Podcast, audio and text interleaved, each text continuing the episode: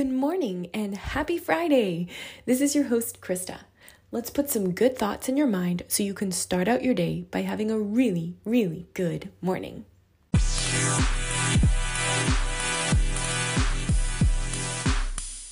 Welcome to our Healthy Living series, where we get to explore great ways for you to live as the healthiest version of you. I'm definitely no doctor, but I always enjoy finding ways to intentionally make my body, mind, and soul healthy. Today's healthy living topic is rest. Pretty good topic for a Friday, right? yeah, I thought so too. Mark 6:31 says, "And he said to them, Come away by yourselves to a desolate place and rest a while, for many were coming and going, and they had no leisure even to eat." The topic of rest was one that I never really grasped until about three years into my teaching career. I would basically say that I had become a workaholic in those first few years as a new teacher. I didn't know how to take a break or slow down and rest, not even on the evenings or the weekends.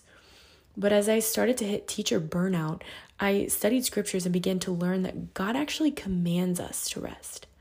I learned that my workaholism was actually a form of trying to take control. I wanted control over my life and my job.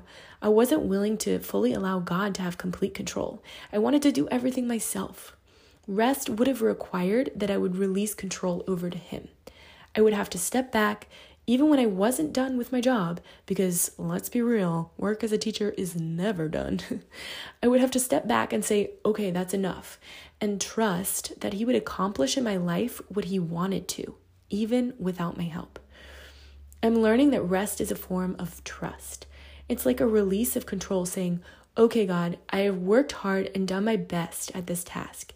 Now I will step back and fully enter into the rest that you have called me to. With this posture of submission, we can find the beauty of trusting in a God who can do so much more than what we could ever accomplish ourselves. For myself, I actually found that when I started to intentionally build rest into my schedule and stop workaholism, God started to accomplish more in my work. I even found myself being more creative and inspired in my job. It's pretty awesome.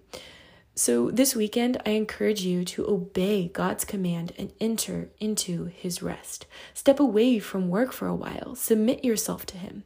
Yes, work hard at your job, but then take some time to stop and fully sink into his rest. And I think you'll find something really beautiful. So, rest up over this weekend, my friends.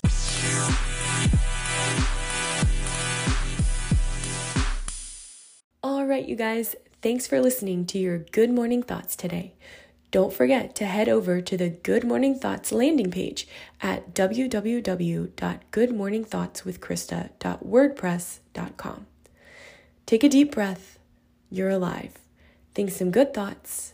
Now, go have a really, really good day.